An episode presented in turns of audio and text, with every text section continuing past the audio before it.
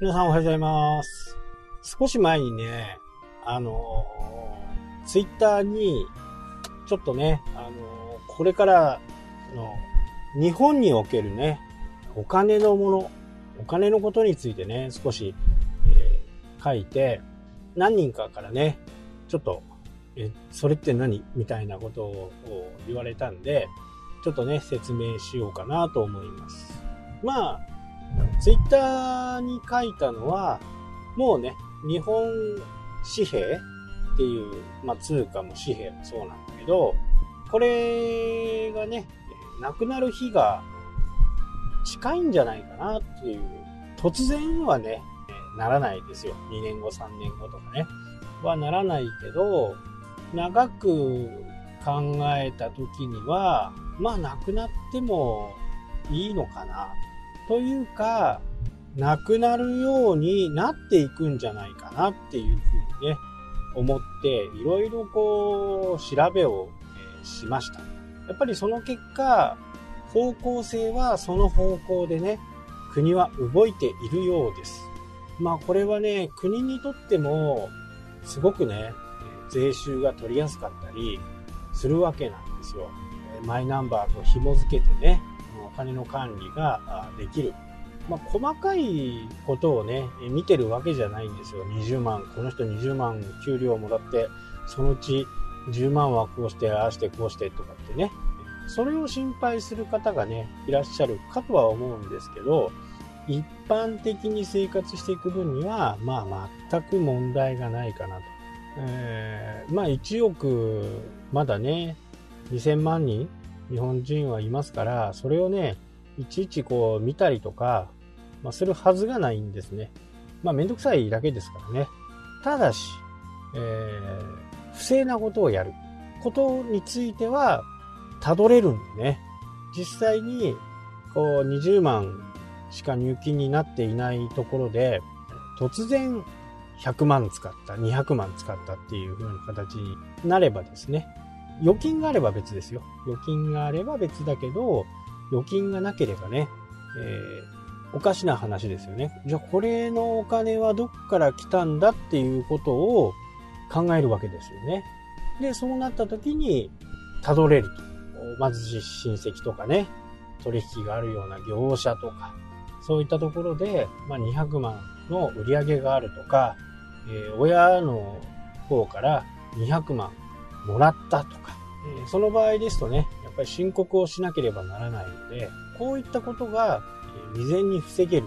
っていうのがね、国にとっては利点が高いという話ですね。まあそもそも日本の紙幣、これ外国に持ってってもね、えー日本のお金って、まあ多少はわかるんでしょうけどね、まあ韓国とか行くとね、えー日本円でも払えるところがあったりするんですけど、他の国からしてみると、単なる紙切れなんですね。日本の国内に持ってくるとね、1万円の価値は1万円の価値になると思うんですけど、基本的にはどこかに持って行ってしまえば、他の国に持って行ってしまえばね、何の意味もない、ただの紙切れになると。ドルとかだとね、やっぱり国際標準化貨幣としてね、通貨として、えーなってるんで、ドルだとね、意味が違うかもしれないですけど、日本のまだ円に関しては、え国際標準ではないので、単なる紙切れと。ただ、え日本銀行がその保証をしているので、私たちはその保証のもとにね、物を買ったりできるわけです。サービスを受けたりね。ここが、まあデジタル通貨になってもいいってことですよね。紙じゃなく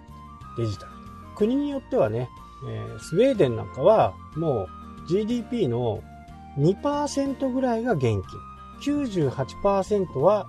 全部デジタル通貨なんですね。まあそうなるとデジタルに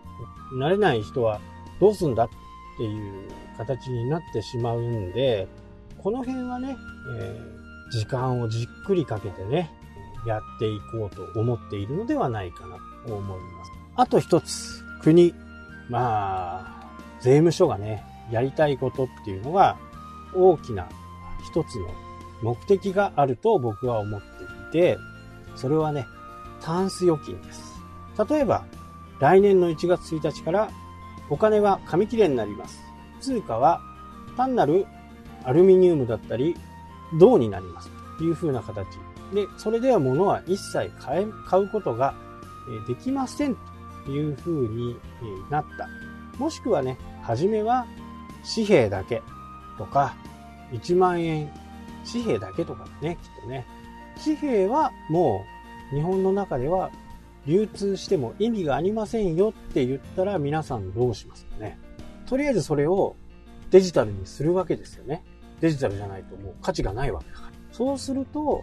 タンス預金がどんどん出てくるわけですよ。市中に。そのデジタル銀行みたいなころにね。どんどんどんどん預金が溜まっていく。それにしないとダメだから、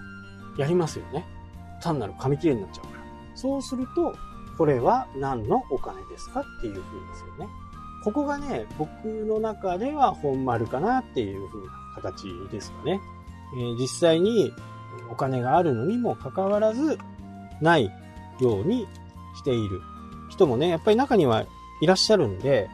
そういう人たちは全てね、吐き出す形になるんですよね。タンス預金っていうもの、概念がなくなる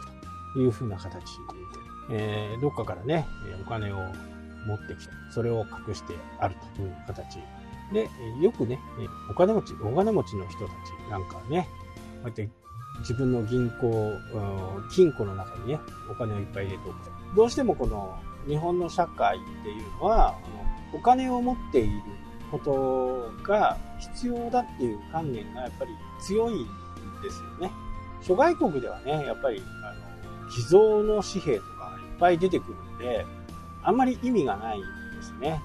信用されていない。日本の紙幣っていうのは非常に信用度が高いというところでね、現金神話みたいなものがあるんですけど、それがなくなると。これ結構長い時間ね、討論していくと思うんですけど、まあなくなるでしょうね。そうなるともう、リアルタイムでね、お金の入金確認ができたりするという形になりますから、非常に便利になりますよね、使う